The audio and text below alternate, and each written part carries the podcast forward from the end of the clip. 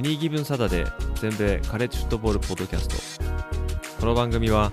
アメリカ在住20年以上の間にカレッジフットボールにどっぷりハマってしまったアメフト未経験者がこのスポーツの素晴らしさを素人の目線で伝えていくポッドキャストです。NFL のことは知っているけれどカレッジフットボールのことはよくわからないという方や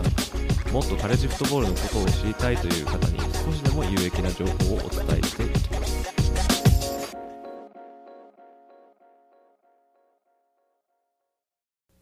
皆様ご機嫌いかがでしょうか？全米カレッジフットボールファンサイトエニーギブンサタデーがお送りするポッドキャスト始まりました。今回、えー、第8回目のエピソードになります、えー、これまでですね、えー、何回にもわたりですねカレッジフットボールの基礎知識をどんどんこう配信してきているんですけども今回もですねまたそのうちの一つである、えー、ボールゲームこのことに関してちょっとお話ししていこうかなと思います。えー、まあ、ボールゲームというのはですね、まあ、レギュラーシーズン終了後の年末年始に行われる、まあ、一発勝負のカレッジフットボールゲームのことを、まあ、一般的には指すんですけども、まあ、このレギュラーシーズンのゲームとこのボールゲームこれ何が違うのかと。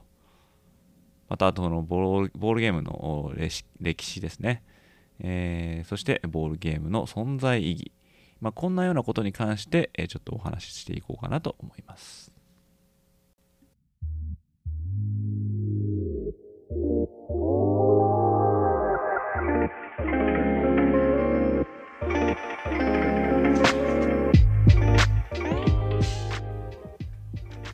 えー、先ほどもお話ししたんですけども、このボールゲームですね。これは主に、えー、フットボールボールサブディビジョン、FBS というふうに略されますけれども、この NCAA 一部の上位のですね、え、カンファレンス群、この FBS で行われるポストシーズンのマッチアップとなっております。で、これですね、なぜボールゲームなのかっていう、まずお話をしていこうかなと思うんですけども、まあ、まずですね、その、ボールゲームの起源、まあ、最古のボールゲームというのは、あまあ、有名なローズボールですね。これ毎年1月1日に行われますけども、まあ、またの名をですね、The Grand Daddy of Them All。まあ、この、まあ、オールっていうことは、まあ、ボールゲームすべてのこの、まあ、始祖っていうかですね、えーまあ、そういうものだっていう表現なんですけども、まあ、この表現を使ったのはですね、えー、もうもうその有名な、まあ、個人ではあるんですけども、キース・ジャクソンさんっていう、この有名なですね、えー、アナウンサーが使った言葉とされていますけれども、まあ、そのようにですね、えー、まあ数あるボールゲームの最古のボールゲームであり、えー、もう最もこう知られているボールゲームの中の一つでもあるこのローズボールなんですけども、まあ、このローズボールの前身っていうのはですね、え、イーストウエストフットボールゲーム、まあ、こういうゲームが、まあ、1902年にま行われたんですね。まあ、これがまローズボールの、ま、前身の始まりということになってますけども、ま、この時は、えー、東代表のミシガン大と西代表のスタンフォード大が対戦。ま、この時はですね、49対0でミシガン大がまあ大勝するんですけども、まこのですね、えー、ボールゲームが行われた、まあ、この試合ですね、行われたのがこのローズボールスタジアム。で、このボールっていうのは、そもそもこのお椀型っていうそのボールですね。このお椀という意味から来てるんですけども、でも、もともとはですね、このローズボール、これはコネチカット州にある、まあ、名門であるイェール大学が発祥であって、まあ、彼らのスタジアム、これイエールボールっていうんですけども、彼らのこのイエールボールを参考にして作られたのが、まあ、ローズボールなんですね。で、このローズボールで行われた、まあ、この時、1902年にはローズボールゲームと言われてないんですけども、このスタジアムの名前はローズボールスタジアムだった。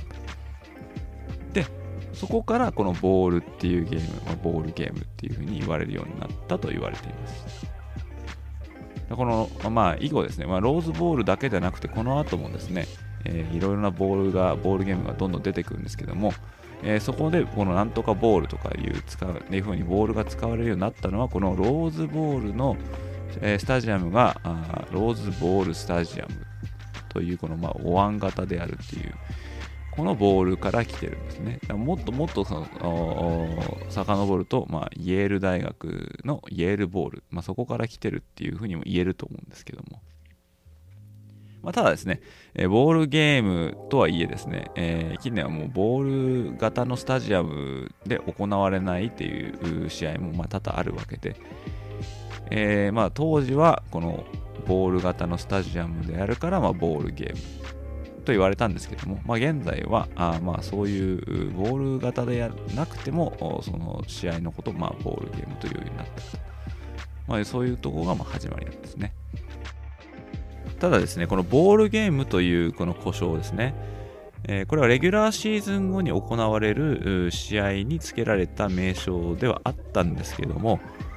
まあ、時間が経つにつれてですね、まあ、単純に、え、フットボールの試合という意味で、え、使われるようにもなります。まあ、その最たる例がですね、まあ、スーパーボール、まあ、これは NFL の、ま、頂上決戦ですけども、あこのロスーパーボールも、ま、ボールゲームということではまあ完全にないんですけども、うんまあ、そのボールゲームというそのボールからあ来ているということですね。あと、カレッジで言うとですね、えー、アラバマ大とアーバン大の試合。これはですね、えー、レギュラーシーズンの最終戦として行われる試合なんですけども、まあ、このなあ試合の名前、通称アイロンボールという名前がついております。まあ、このボールっていうのも、まあ、試合という意味なんですけども、まあ、その特別感を出すためにですね、まあ、アイロンボールという名前がついているんです。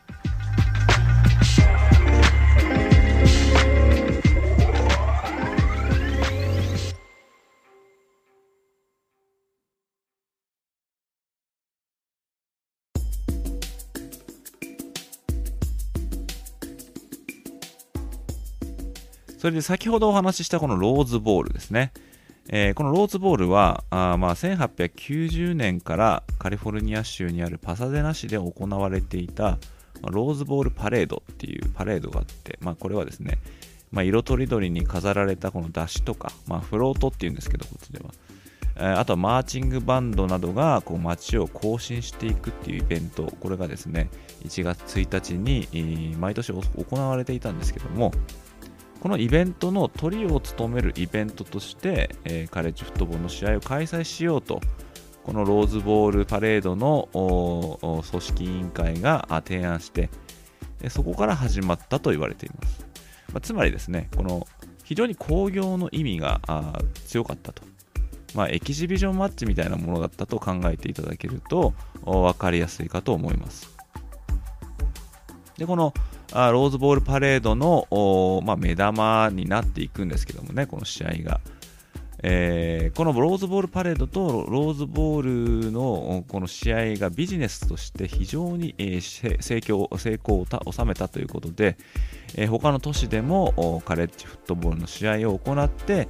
えー、まあ人儲けしようかななんていう人が増えていったんですね。でお正月にバケーションを兼ねて、え、ファンが試合に訪れるという、まあ、新しい形のホリデーシーズンの過ごし方が、まあ、こ提案されたということなんですけども、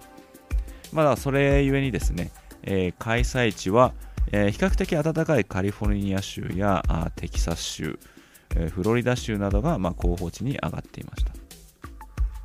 であの1930年までは、まあ、ローズボールがまあ唯一のボールゲームだったんですけども、まあ、今話したようにですね、えー、ちょっと一肌あ一旗上げようというこうビジネスマンたちがあ1930年以降にですね、えー、各地でどんどんボールゲームを、まあ、開催しだしていくんですけども、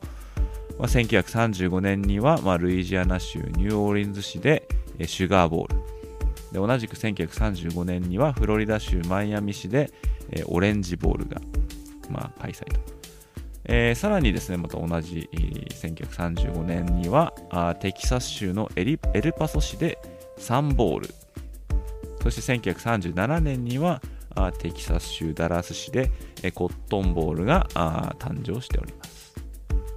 でその後ですね少しずつボールゲームを主催する都市がま増えて1950年までにはあ全部で8試合、えー、1970年までにはですね11試合と、えー、さらに1980年までには15試合というふうに、えー、試合数が徐々に増加していきました。そして2000年に入るとですねその数はあ25試合に増えてえー、で2022年現在まではですねなんと42試合までに至に至ると。もともとですね、えー、1950年という、まあ、70年ぐらい前ですねには8試合しかなかったんですけどね、えー、相当増えたということになります。でかつてはですねそのようにすごい数が少なかったので、えー、招待されるっていうことだけでもすごい名誉だったんですね。8試合しかなかったっていうことはですね、出れるのは16 16チームしかないってことですから、でもっと前のことで考えればですね、え、それこそローズボールにしかないときは、もうそこにしかないと、2チームしか選ばれないということですから、これ選ばれるってことは非常に価値があったということになります。ただですね、えー、もう先ほども申し上げたように、現在はですね、数が非常に増えて、42試合もあるんですけども、おまあ、そのためですね出出場できるチームの数が、まあ、増えていったと42試合ということは84チーム出れるということですから。ぜひ今現在130チームぐらいがですね FBS にいるということを考えるともう半分以上の試合チームが出れてしまうという、まあ、そういう状況になったためですね。えー、まあ、ボールゲームに出場できるという、まあ、価値は、ま、かつての現かつての状況に比べると、ま、減ってしまったのかなと、ま、そういうふうに思います。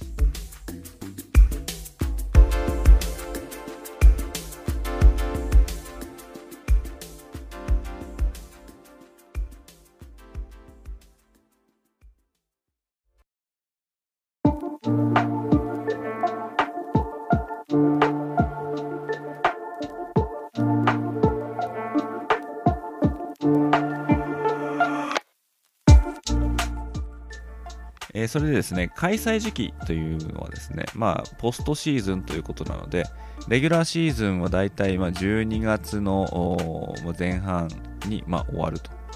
まあ、それ以降ということになるんですけども、まあ、主にま12月の中旬から1月の初めまでというふうになっております。で、まあ、ローズボールですね、えー、まあ、並びにあの先ほどちょっと挙げた初期のボールゲーム、まあ、これはですね、もう決まって1月1日の元旦にま行われていました。ですから、あまあ、かつてのカレッジフットボールのそういう試合っていうのは、まあ、元旦の、まあ、催し物というか、それこそですね、日本で言えば、あま、箱根駅伝みたいな、あそういう、もうお正月といえば、ローズボールだろうとか、お正月といえば、あま、オレンジボールだろうとか、まあ、そんなような位置づけにあったということですね。で、これ、ボールゲームはですね、えー、始まった当時、まあ、1930年代とか、まあ、そこら辺なんですけども、まあ、当時は交通手段手段が整っていなかったためにですね、まあ、ファンが開催地に移動する時間をま考慮して、まあ、レギュラーシーズン終了後から少し時間が空いて試合が開催されたということになってるんですけども、あまあ、ですからですね、えー、ま、試合終了が、ま、レギュラーシーズン終わったのがま12月頭とか、えー、まあ、早いところで言えば12月前にも終わる試合あチームもあると思うんですけども、まあ、それがなんでこんな時間空いてんだっていうことはですね、まあ、もちろんですね、学校で、えー、まあ、ファイナルテスト、まあ、期末テストみたいなのが、まあ、あったりとかもするっていうのもそうなんですけども、まあ、かつてはその観客たちの便宜を図るために、えー、ちょっと時間を空けて移動できるようなあ、まあ、そういう配慮で少し時間が空いていたっていう時代背景もどうやらあったようです。まあ、ボールゲームはですね、えー、まあ、前回お話した、まあ、カンファレンスの話でもちょっと触れたんですけども、まあ、カンファレンスを主に、えー、カンファレンス戦を主にしている状況であると、例えば遠いカンファレンスのチーム同士が試合をするっていうことは、まあ、レギュラーシーズン中にはなかなか実現しない事項だったんですけども、しかしこの年末年始に行われるボールゲームっていうのはですね、まあ、一発勝負の試合ということで、えー、そういうですね普通では見られないようなあレアなマッチアップがあこう実現するということで、えー、そのそこは非常にボールゲームの醍醐味だったりとかはするんですね。まあ、ローズボールに関して言えばですね、えー、まあ東代表と西代表というくくりで、えー、マッチアップは決められていたんですけども、それはもう本当にですね、えー、話では聞いたことある、例えばミシガン、同じくですね、えー、東側から言えば、ああのそれはワシントンとか、USC とか聞いたことあるけど、実際うちらのミシガンとか、オハイオステートとか、戦わしたらどうなるんだろうとか、えー、そういうですね、えー、当時は情報もそんなに長いですから、えテレビもないし、まあ、あるとすればまあラジオがあったのかもしれないんですけども、まあ、実際ですね、その遠いカンファレンスで、え強豪だとこう言われているようなチーム、えー、じゃあ、それ強いって言うけど、じゃあうちらと戦わしたらどうなるんだとかですね、このチームと実際戦わしたらどうなるんだとか、まあ、そういう楽しみがあったと。あいうことなんですけども、だからその、当時の情報量の少なさとか、あと交通手段のこの低さがですね、逆にこのローズボールないしその年末年始のボールゲームのこの興味をそそったと、いうことにつながったんですね。で開催当初、からですね、まあそのように西の代表、東の代表とかっていう大きなくくりもあったんですけども、あだんだんですね、そのボールゲームが増えていく中で、えー、それぞれのボールゲームには、あらかじめどのカンファレンスのチームが出場するかっていうのは決められていたんですね。例えば、あまあ、ローズボール、今言ったローズボールですけども、まあ、当時は東と西っていう、まあ、くくりだったんですけども、1947年からは、あビッグ10とパック12、えまあ、今のパック12ですね。このカンファレンス出身チームが対戦するっていうこういうアレンジメントが90 1947年に決められています。であと、シュガーボールにはもう SEC のチャンピオンがあもう出場するとか、オレンジボールには ACC、前にはビッグ8っていうカンファレンスがあったんですけども、でフィエスタボールはビッグ12、まあ、ないし過去の WAC、ウェスタンアスレティックカンファレンスっていうカンファレンスですね。えー、まあ、そんな感じでですね、ボールゲームに出場するチームはどこそこのカンファレンスの優勝チームっていうのが、えー、決まっていました。ただあ、トーナメント制度を採用していないですね、えー、この FBS、まあ、いわゆる旧 NCA の一部 A ですけども、この FBS がボールゲームのシステムを利用しながら、このナショナルチャンピオンシップを決定する試合、まあ、いわゆる全米王座決定戦とか、まあ、ナショナルチャンピオンシップゲームと、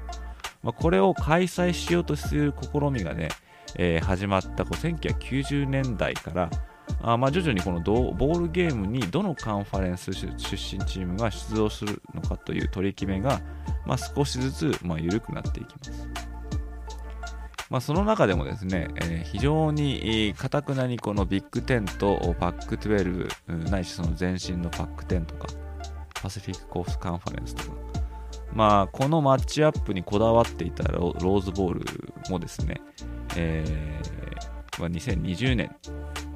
にはですね、えー、プレーオフのセミファイナル戦の一つとして、えー、まあ、ホストしたためですね、この対戦は、まあ、アラバマ大とノートルダム大、まあ、もちろんですね、このローズボールがこのビッグ10ないしパック12のこのマッチアップでなくなったのはもうちょっと前なんですけども。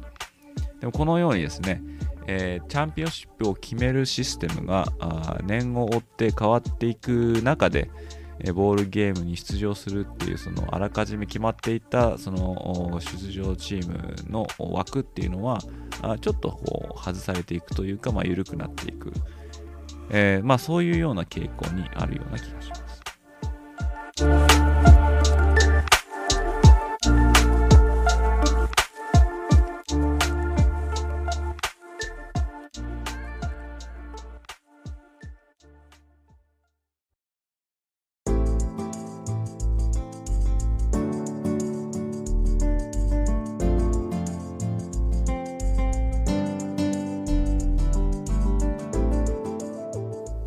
そして現在のところですね、えー、ボールゲームに出場するためには、あレギュラーシーズンに最低6勝を挙げていなければならないと。あいうことなんですけども、まあ、現在ですね、えー、大体12試合っていうのが、あまあ、1試合、レギュラーシーズンに組まれていることを考えれば、あ最低6勝というのは、まあ、5割ということなんですけどもね、勝率。勝率5割であれば、ボールゲームに出場できると、まあ、いうことが言えると思いますが、まあ、かつてボールゲームの数が今よりもずっと少なかった頃はですね、えー、出場できるチームは限られていたので、まあ、自然とこう成績がいいチームで名のある集客力があるチームが招待され続けたという背景がありました。えー、ただですね、ここ最近は試合数が極端に増えてしまったために、えー、その試合に出場できるチームを確保するためだけにですね、出場資格のハードルがどんどん下がっていったっていうことが、まあ、あります。えー、まあ、場合によってはですね、え、シーズンによっては5勝で負け越しているチームが出場権を得るというケースも、まあ、あったりします。それはですね、えー、勝ち越したチーム、つまり5勝、5割を、5割の勝率を上げたチームを、だけをかき集めてもこう42試合ある試合にをマッチアップできなくなったということで仕方がないので足りない分は負け越したチームからあ選ぼうという、まあ、こういうことが、まあ、起きてしまっていますね。まあ、かつてはですね、ボールゲームに出場できるっていうのは、まあ、そのシーズンでいい成績を残したチームへのご褒美という側面もあった。ですけども、まあ、そのようにですね、えー、負け越してしまったチームでも、場合によってはそのボールゲームに出れてしまうという、この状況はですね、えーまあ、このボールゲームに出場できるっていう、まあ、特別感というか、まあ、スペシャル感というか、えーまあ、そういう感覚がちょっと薄れてしまったっていうことは、まあ、否めないと思います。あとはいえですね、先ほどもお話したした通り、まあ、ボールゲームは、まあ、もうビジネスの一環とした、まあ、興行の意味合いが非常に強い。で、まあ、ボールゲームを開催する都市は、まあ、試合を行うことで、ファンがその場所に訪れて観戦することで、まあ、チケット代だけではなくて、まあ、宿泊費だとか、飲食料とか、まあ、交通費など、まあ、そういうものをですね、まあ、お金を落としていくっていうことが予想されている、まあ、そのことがあって結果的に、まあ、ボールゲームによる経済効果が見込めるということで、えー、いろんなボールゲームが立ち上がったと、まあ、そういう背景があったりもします。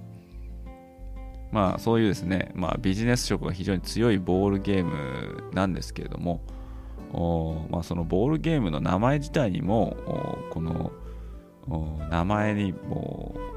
企業の名前がついたりとか、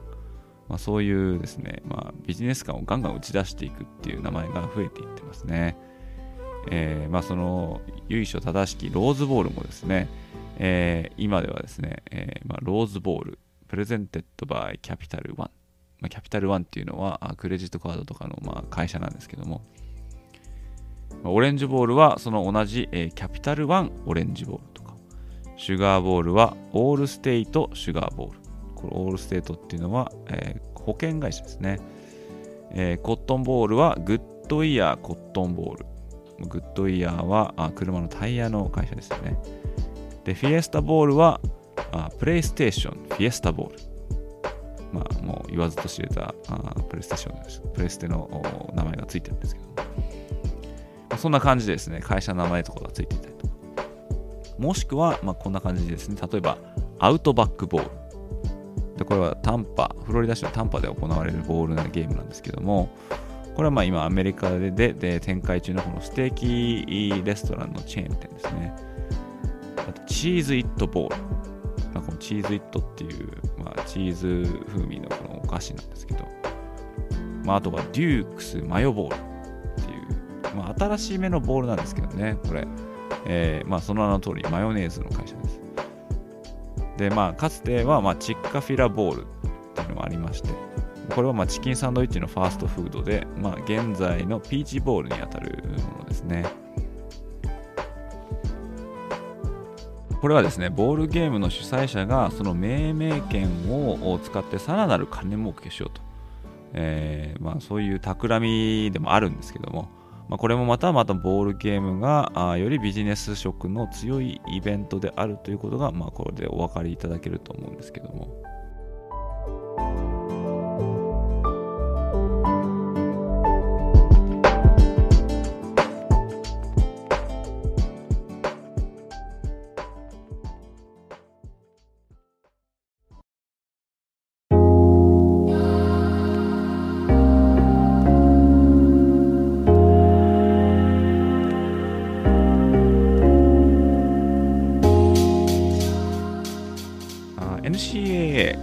全米大学体育協会をまあ紹介した第2話と第3話のポッドキャストでもまあ少し触れたんですけども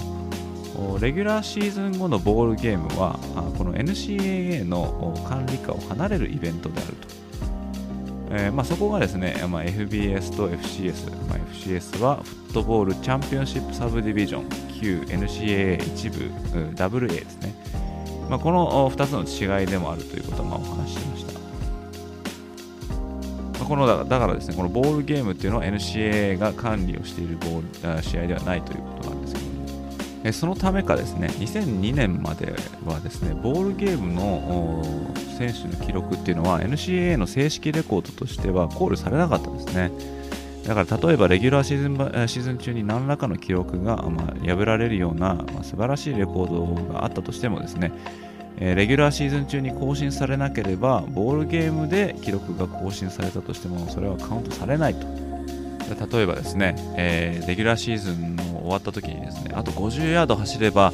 あ NCA 新記録だっていう風になったとしてもですね、えー、これであのボールゲームで出場した際に、えー、100ヤード稼いで、えー、記録的にはあその NCA の歴史や新記録を更新したとしてもえー、それはあ公式の記録にはカウントされないと、まあ、そういうことになっていたんですけどもただですね、えー、まあ、2002年以降からはあまあそれが変更されて、えー、現在まで、ボールゲームでの個人記録も、まあ、公式記録として、まあ、考慮されるようにはなっております。であのボールゲームはですね、まあ、長いことエキシビジョンとしての意味があ、まあ、強かったんですけども、まあ、ナショナルチャンピオンを決定するという仕組みを、まあ、構築しようという試みがですね、まあ、1990年代ぐらいからま行われた、まあ、その流れの中で、ま、徐々にボールゲーム自体が持つこの重要性が変わっていった、ま、特に、ま、メジャーボールゲームと言われる、まあ、その試合何個かあるんですけども、ま、その中では、非常にですねそのただ単に、え、そのビジネスとしての興行という意味を超えて、えー、ナショナルチャンピオンシップを決めるその枠組みの一つという風になっていったという背景もまたあったりします。まあ、ボールゲームとこのナショナルチャンピオンシップに関して、まあ、この関係性に関しては次のポッドキャストで、詳しくお話ししようかと思っております。